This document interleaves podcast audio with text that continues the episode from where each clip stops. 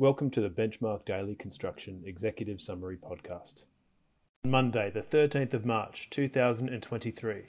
Larsen versus Tastec, Pty Ltd, Supreme Court of New South Wales Court of Appeal. Consumer Law. Cladding representations misleading or deceptive.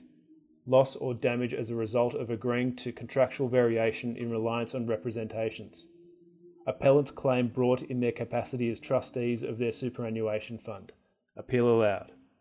Parkview Constructions Pty Ltd versus Futuroscape Enterprises Pty Ltd. Supreme Court of New South Wales. Construction. Practical completion. Conditional certificates issued. Retrospective date of practical completion on satisfaction of conditions. Non compliance of certificate with contract Plaintiff entitled to damages and return of bank guarantee. Defendant entitled to liquidated damages and rectification costs. Thank you for listening.